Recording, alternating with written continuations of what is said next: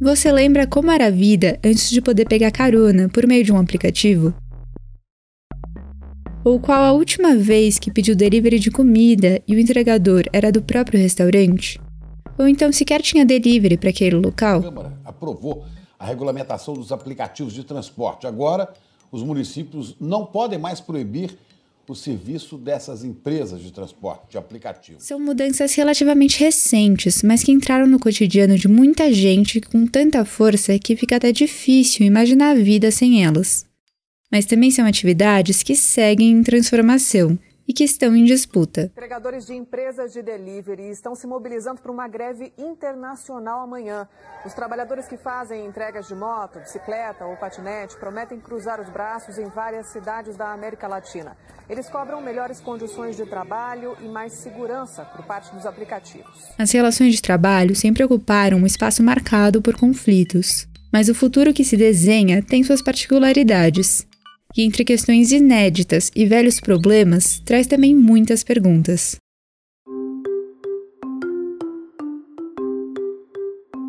Eu sou a Fernanda Boldrin e esse é o Entre Aberta, um podcast que abre portas para pensar políticas públicas mais transparentes e participativas. Uma parceria do Nexo Jornal com o Instituto de Governo Aberto e a Fundação Friedrich Ebert Brasil. Hoje a gente vai olhar mais de perto o chamado trabalho por plataforma. Qual o panorama do Brasil em que esse tipo de ocupação se dissemina? Que questões se colocam com a popularização desses serviços? E como organizar essas novas relações de trabalho? Vamos lá?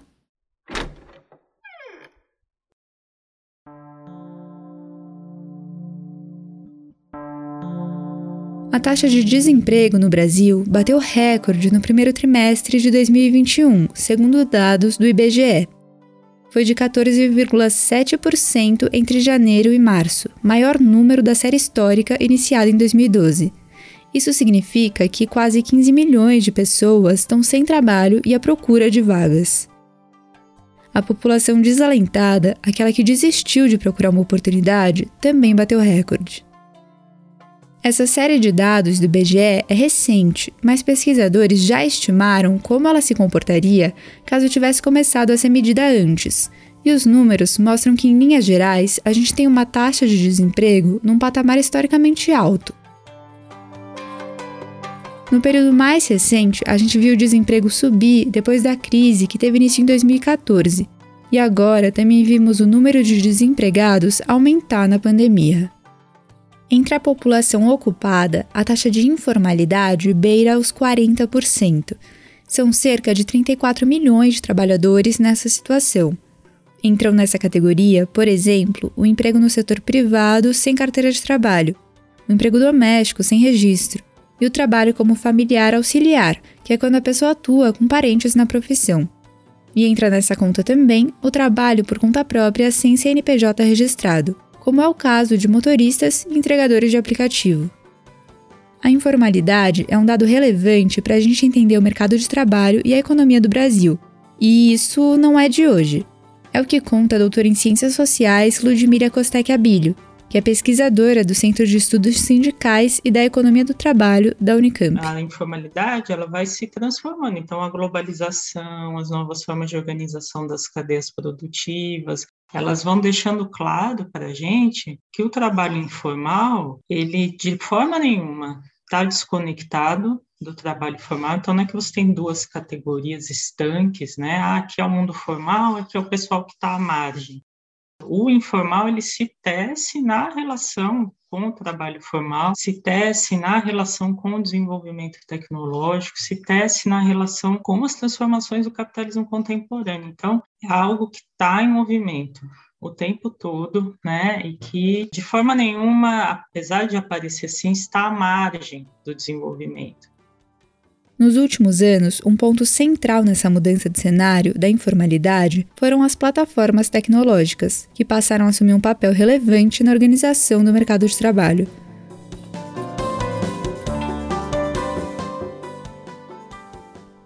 Mas não foi só o emprego informal que sofreu mudanças.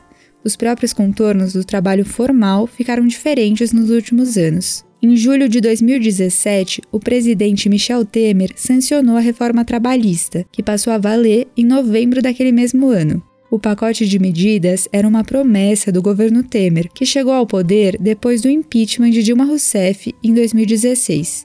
Essa foi uma das maiores modificações nas regras do trabalho desde que elas foram implantadas no governo do Getúlio Vargas. Discutiu-se a necessidade de atualizar esses marcos uh, normativos que foram herdados como disse, dos anos 40. Essa atualização dos marcos normativos, como ele disse, envolveu diversas mudanças em regras de remuneração, plano de carreira e jornada de trabalho, entre outros pontos. Segundo o governo, as medidas buscavam criar empregos formais e dar maior segurança jurídica na contratação. Mas as mudanças foram duramente criticadas pela oposição e por sindicatos, que diziam que elas significavam uma perda de direitos. Com a reforma, os acordos entre empregados e empregadores passaram a prevalecer sobre a lei. Entrar na Justiça do Trabalho passou a ter um custo dependendo da faixa de renda, com o empregado tendo que pagar caso saia derrotado. O pagamento da contribuição sindical deixou de ser obrigatório. A jornada de trabalho, antes limitada a 8 horas diárias e 44 horas semanais, passou a poder ser de 12 horas de trabalho, respeitando um limite mensal. Também passou a ser previsto o chamado trabalho intermitente, em que a empresa paga por hora trabalhada, sem a necessidade de estabelecer um tempo mínimo de jornada.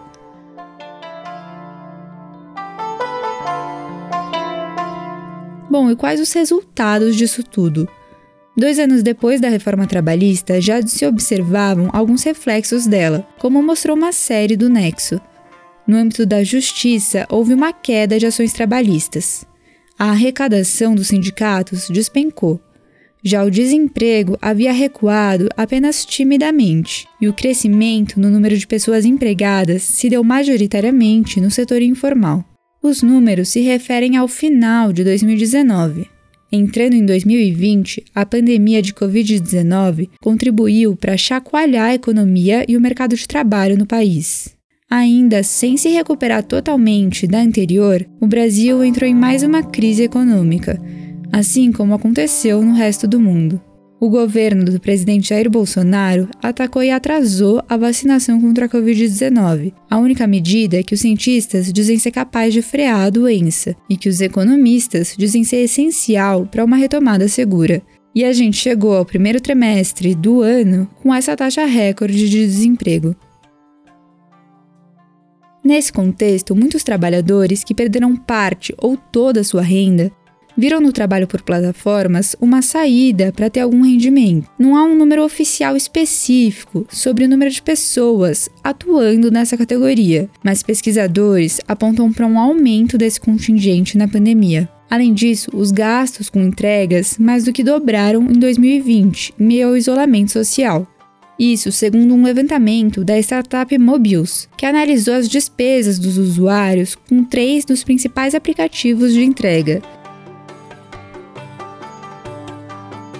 O trabalho por aplicativo, que se destacou nesse cenário, já vinha crescendo ao longo da última década. Só para a gente ter uma referência, a Uber foi fundada oficialmente em 2010 e chegou ao Brasil em 2014. Atualmente, a empresa diz contar com um milhão de motoristas e entregadores parceiros no Brasil. Olhando para um panorama mais amplo, pesquisadores que acompanham o tema com base em dados do IBGE apontam para um crescimento de segmentos que contemplam os trabalhadores por aplicativo a partir de 2016. Em geral, para começar a trabalhar nessas plataformas, é preciso seguir alguns passos, como submeter uma foto e alguns documentos. Mas não há uma barreira para o trabalho como a que seria uma entrevista de emprego, por exemplo. Além disso, as plataformas dizem que por meio delas o trabalho dos entregadores é flexível. Eles escolhem dia, horário, local onde vão trabalhar, podendo optar por trabalhar poucas horas só para tirar uma grana a mais, se for o caso podem escolher trabalhar para mais de uma plataforma, ou ainda em paralelo a outro emprego ou atividade. É como se eles virassem seus próprios chefes. É assim, pelo menos, que esse tipo de arranjo era inicialmente retratado, uma forma dinâmica e desburocratizada de consumo e trabalho. chamada de economia compartilhada. Um arranjo que de fato foi a saída encontrada por muita gente para tirar alguma grana, sobretudo em períodos de crise, mas que aos poucos deu lugar a uma visão mais crítica sobre as condições desse acordo.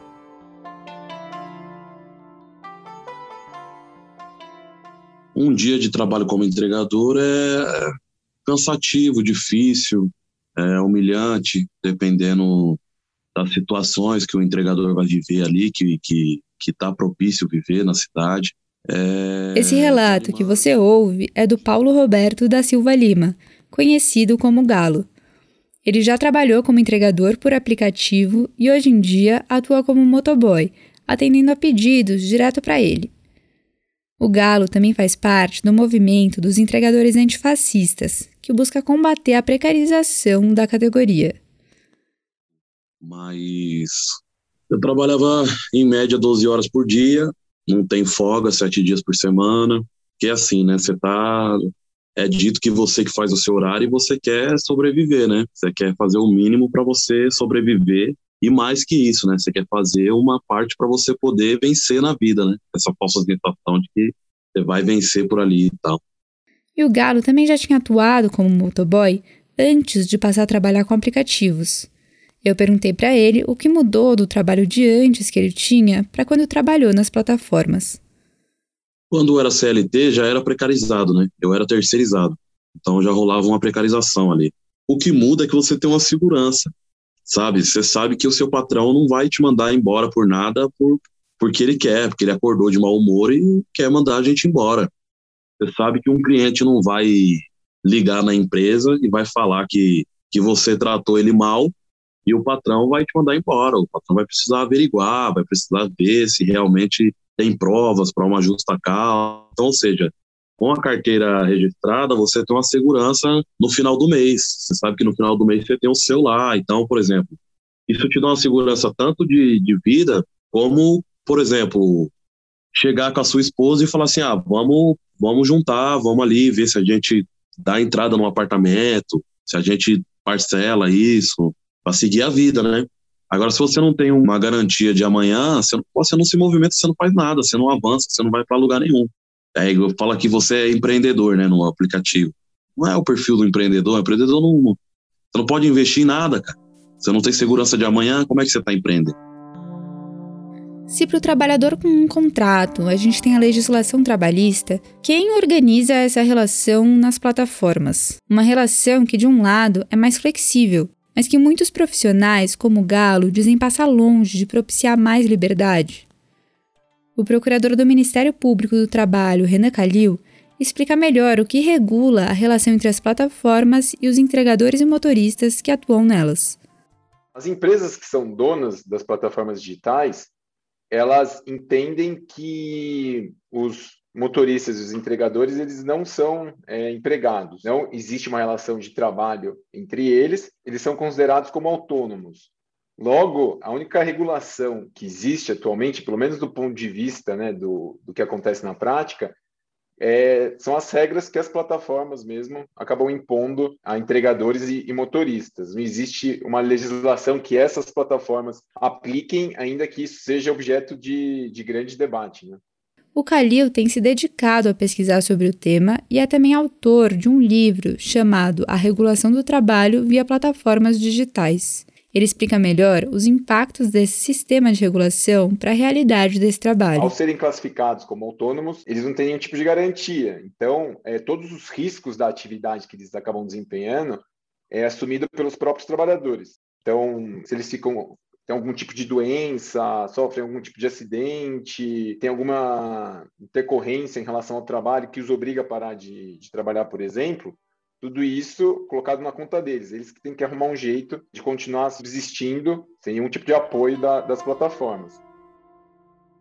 A pandemia escancarou algumas das dificuldades enfrentadas por esses trabalhadores. Além de terem ficado mais expostos ao vírus, estudos indicam uma queda na remuneração deles no período. É o que aponta, por exemplo, uma pesquisa de julho de 2020, publicada pela Universidade Federal da Bahia, com base em dados do IBGE. Os pesquisadores também coletaram informações sobre mais de 100 entregadores das cinco regiões do Brasil, por meio de questionários online. Considerando o rendimento líquido para um mês de trabalho, quase metade dos entregadores disseram conseguir menos do que um salário mínimo, sendo que, em média, eles disseram trabalhar mais que 9 horas diárias.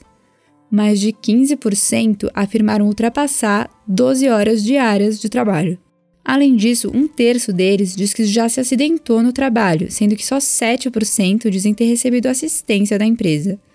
Alguns relatam ainda terem sido bloqueados os aplicativos depois do acidente. Só que não para por aí. O trabalho por plataformas traz ainda uma especificidade para a qual os pesquisadores e os motoristas chamam a atenção, que é o algoritmo. A Ludmila Costec Abílio explica melhor a complexidade que isso traz. Uma questão cujo primeiro ponto é a falta de transparência. Você cria uma relação com o trabalhador hoje onde ele não tem clareza alguma sobre as regras que regem o trabalho dele. E, entretanto, ele está inteiramente subordinado a essas regras, né? Então, o valor dado de trabalho dele varia por condições que não estão claras nem pré-acordadas. A distribuição do trabalho dele não está clara, e é totalmente variável, então são coisas instáveis, permanentemente você não consegue fixar essas regras. Então é instável. Eu, eu inicio o dia sem saber quanto vale a corrida que eu faço de 10 quilômetros, que eu tenho, eu sou motoboy, eu tenho um cálculo na minha mente. Quanto que eu gasto aqui, quanto tempo eu levo, só que o valor que é pago para mim varia. Então, isso é uma primeira coisa. A segunda é, eu não tenho nenhuma garantia sobre que trabalho vem para mim. Então, eu estou disponível, estou lá logado, mas eu não tenho nenhuma garantia sobre o que, que virá para mim ou não. E por quê? Por que, que veio essa corrida? Por que, que não veio outro? Por que, que daí veio 10 corridas? Por que, que não veio? Por que, que eu fui bloqueado do nada? Alguém me denuncia, eu sou bloqueado. Quer dizer, o trabalhador hoje ele está subordinado a regras que não estão pré-acordadas e que cambiam, elas mudam. Ela cita ainda a questão dos bloqueios e cita que em diversas oportunidades os entregadores ficam no escuro sobre o que ocasionou tal medida, mesmo que muitas empresas estipulem previamente em que situação isso pode acontecer. E é como um motoboy me falou, ah, robotizaram a gente. O que, que ele estava dizendo? Não adianta você dizer lá, olha, o aplicativo não vai te bloquear se você recusar uma corrida. Você é autônomo, você tem liberdade para recusar uma corrida. Aí ele fala, é, é o bloqueio branco, né? Eles têm esse termo. O que é o bloqueio branco? Você não foi bloqueado formalmente. A empresa não diz, olha, você está bloqueado porque você recusou uma corrida mas ela também não te manda mais corridas naquele dia. Então você fica decifrando a regra. Ah, acho que não veio mais corrida para mim porque eu recusei aquela corrida que não era boa para fazer. Então é, eu posso ter transparência, eu posso dizer o trabalhador não será penalizado, tal. Mas isso vai garantir que a empresa não faça o bloqueio branco?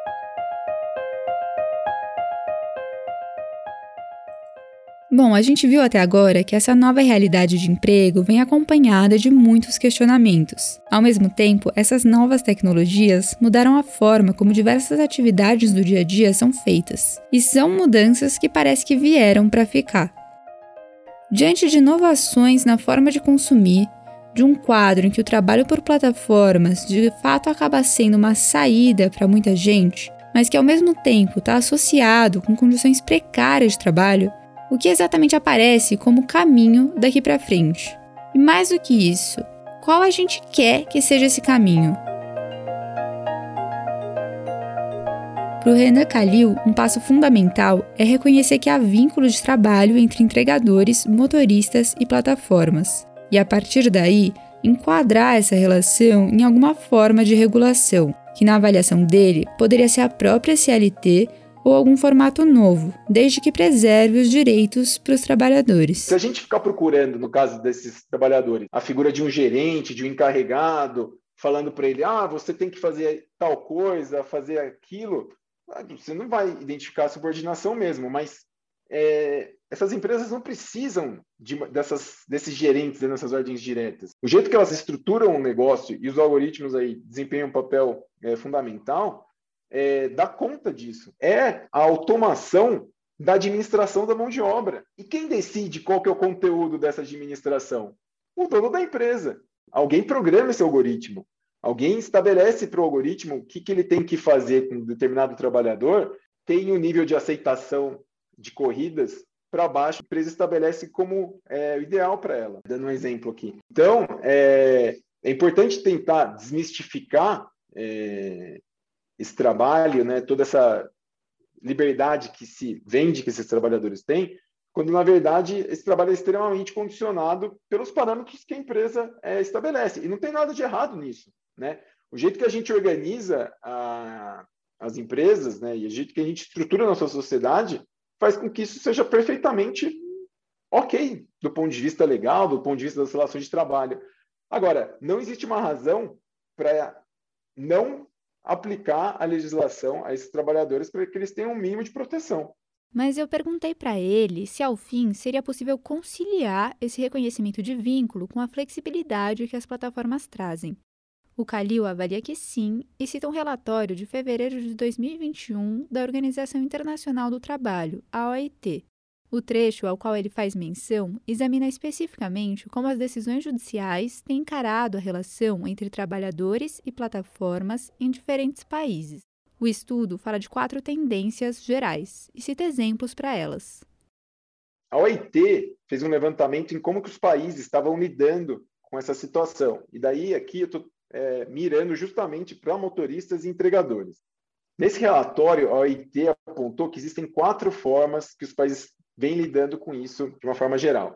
A primeira é classificando é, motoristas entregadores como empregados. E ela usa exemplo é, de julgados já de, de cortes superiores na França. É, o segundo exemplo que ela menciona é a classificação desses trabalhadores em figuras intermediárias. Né? Existem alguns países que, além da figura do empregado e do autônomo, elas têm uma terceira figura que seria um ponto médio entre eh, esses dois, eh, essas duas figuras. É, daí o exemplo que ela menciona é o caso do Reino Unido. O terceiro exemplo é, é a criação de uma figura intermediária para atender a realidade dos trabalhadores via as plataformas digitais. O exemplo que o OIT dá nesse relatório é o caso da China. O quarto exemplo, que é o pior de todos, é classificar os trabalhadores como autônomos. E a, a OIT usa como exemplo o caso do Brasil. O relatório também cita como exemplo similar ao nosso o caso da Austrália. Para o Calil, esses dados são indicativo de que a gente poderia regular esse trabalho de uma maneira diferente.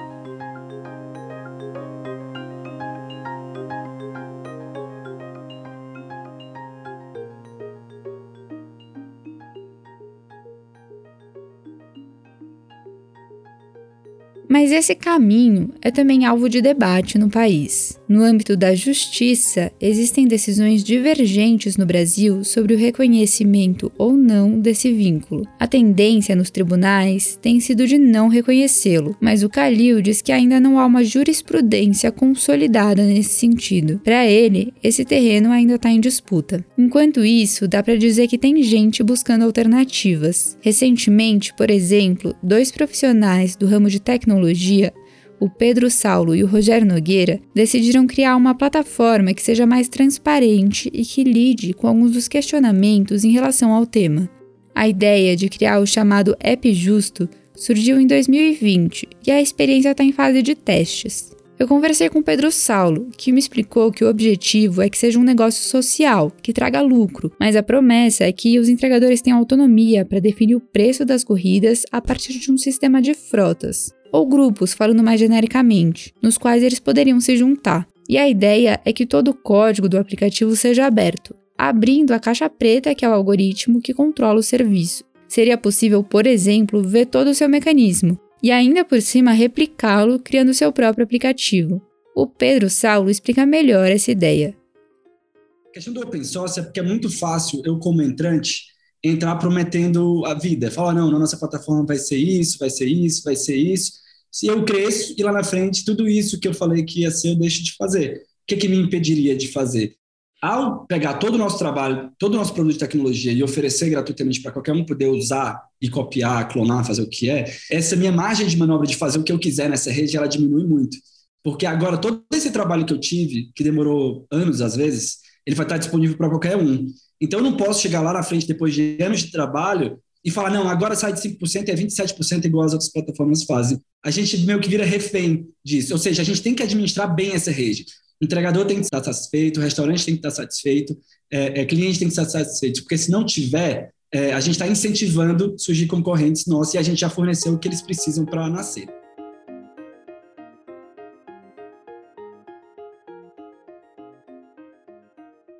E do lado dos entregadores e motoristas, dá para a gente dizer que há mais mobilização. Os entregadores antifascistas surgem de uma necessidade de eu não ficar sozinho na luta, porque eu apareço sozinho num vídeo que eu falo, sabe como é que é difícil carregar comida nas costas de barriga vazia. E aí eu não quero ficar sozinho por muito tempo, eu quero, eu quero me juntar a outras pessoas. É o que eu uso para me alimentar, me manter. Você sabe o quanto é, é, tortura um motoboy com fome tendo que carregar comida E aí eu costas? preciso me conectar com os trabalhadores para me poder me sentir protegido, me sentir mais forte na luta, sentir que essa luta vai além e tal. E aí eu comecei atrás dos entregadores e é bem naquela época que, é, que morre o George Floyd, né? É bem naquela época que começa a ter os atos, pipocar pelo mundo os atos antifascista, antirracista, e aqui no Brasil teve um também. Então, os entrega o nascimento dos entregadores, eles, eles nascem um pouquinho antes do ato antifascista. Eu vou na Paulista convidar alguns entregadores para participar do ato antifascista. Eles me perguntam o nome do movimento, eu não tinha a menor noção de que nome dá para o movimento, eu li o nome da placa do evento era o ato antifascista, a gente virou os entregadores antifascistas. Como que os entregadores antifascistas se organizam hoje? Os entregadores antifascistas realmente não querem ter patrão, mano. A gente entendeu isso, falou, isso é bom, não ter patrão é bom. Mas verdadeiramente, então a gente quer montar uma cooperativa, onde os entregadores eles se organizam e não precisam de um patrão, entendeu? A gente não acredita que o problema é a tecnologia por si só, o algoritmo por si só. Alguém programou o algoritmo, entendeu? Existe quem programa o algoritmo, quem programou, quem faz a manutenção da programação desse algoritmo. Então a tecnologia por si só ela tá aí, entendeu? A gente pode pegar ela também e montar o nosso algoritmo de forma que esse algoritmo favoreça os trabalhadores, entendeu? A gente está na luta para tentar criar esse algoritmo. Olha o tempo que a gente está vivendo. Né? Foi mais ou menos nessa época que o Galo também ajudou a mobilizar o chamado break dos apps, uma paralisação inédita da categoria que no dia 1 de julho de 2020 levou inúmeros trabalhadores de aplicativo às ruas pelo país em manifestação por taxas mais justas dos aplicativos, fim de bloqueios indevidos e ajuda com itens básicos de proteção durante a pandemia de Covid-19. O movimento teve início no Brasil e ganhou a adesão de trabalhadores de outros países latino-americanos, como Argentina, México e Chile.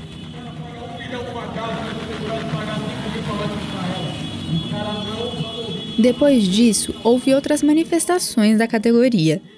O Galo avalia que pouca coisa mudou de concreto no dia a dia do trabalho, mas ele chama a atenção para outro ponto. Mudou dentro dos trabalhadores, a forma dos trabalhadores enxergar esse trabalho, porque parecia uma grande oportunidade, parecia Parecia que era o trabalho que ia mudar a vida das pessoas, entendeu? E agora as pessoas entenderam que, é uma, que era só mais uma armadilha do sistema aí, mais uma armadilha do capitalismo, né? E aí eu perguntei para ele qual que ele acha que é o papel dos usuários desses serviços na outra ponta. Ou seja, a pessoa que está recebendo o delivery. É só como consumidor? Não, não, claro que não. Vocês estão é juntos. Então, o papel é entender que a luta é nossa, entendeu? Com o que, que você trabalha? Você está comendo um hambúrguer? Você acha que você é só comedor de hambúrguer? Você não trabalha? Entendeu? A mobilização vai chegar em você, cara. Entendeu? A, a nossa luta.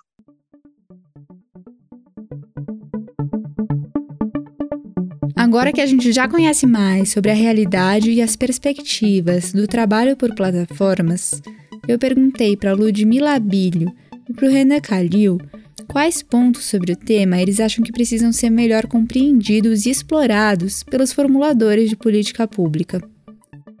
A primeira que eu acho é: existe uma caracterização que está em disputa sobre essas plataformas. O que, que elas são? Elas são empresas de tecnologia? Elas são empresas de entrega? Elas são empresas de transporte de passageiros? Isso precisa ficar claro.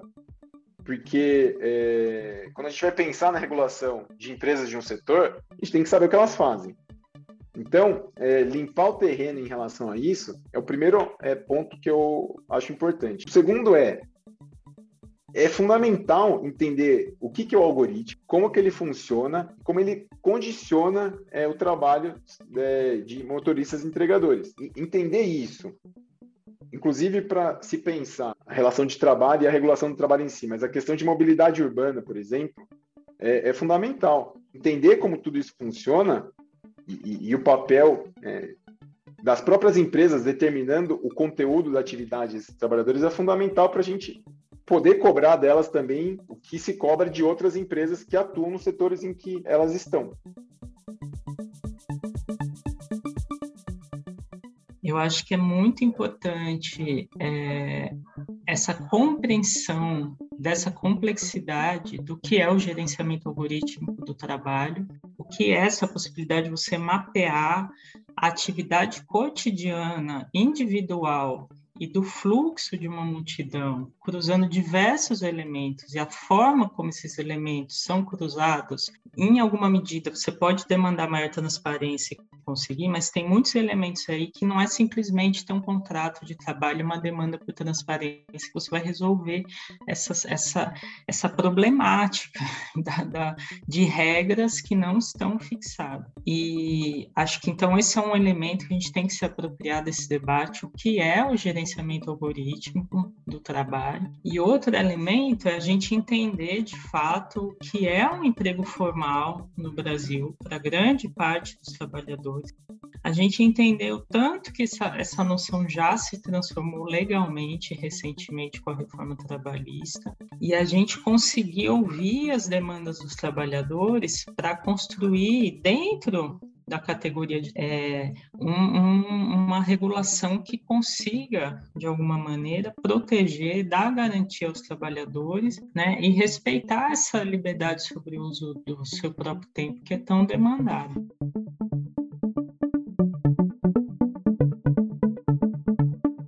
Esse foi mais um episódio do Entre Aberta, um podcast do Nexo Jornal com o Instituto de Governo Aberto e a Fundação Friedrich Ebert Brasil. Na descrição do episódio você encontra um link para acessar mais estudos e conteúdo sobre as perspectivas do mundo do trabalho e sobre o trabalho por plataformas. Esse episódio teve roteiro de Fernanda Boldrin, pesquisa de Vanessa Meneghetti, Amanda Faria Lima e Laila Bellix e colaboração de William Haberman. A produção é da Letícia Arcoverde e a edição de áudio é de Daisy Witz. Daqui a duas semanas a gente está de volta.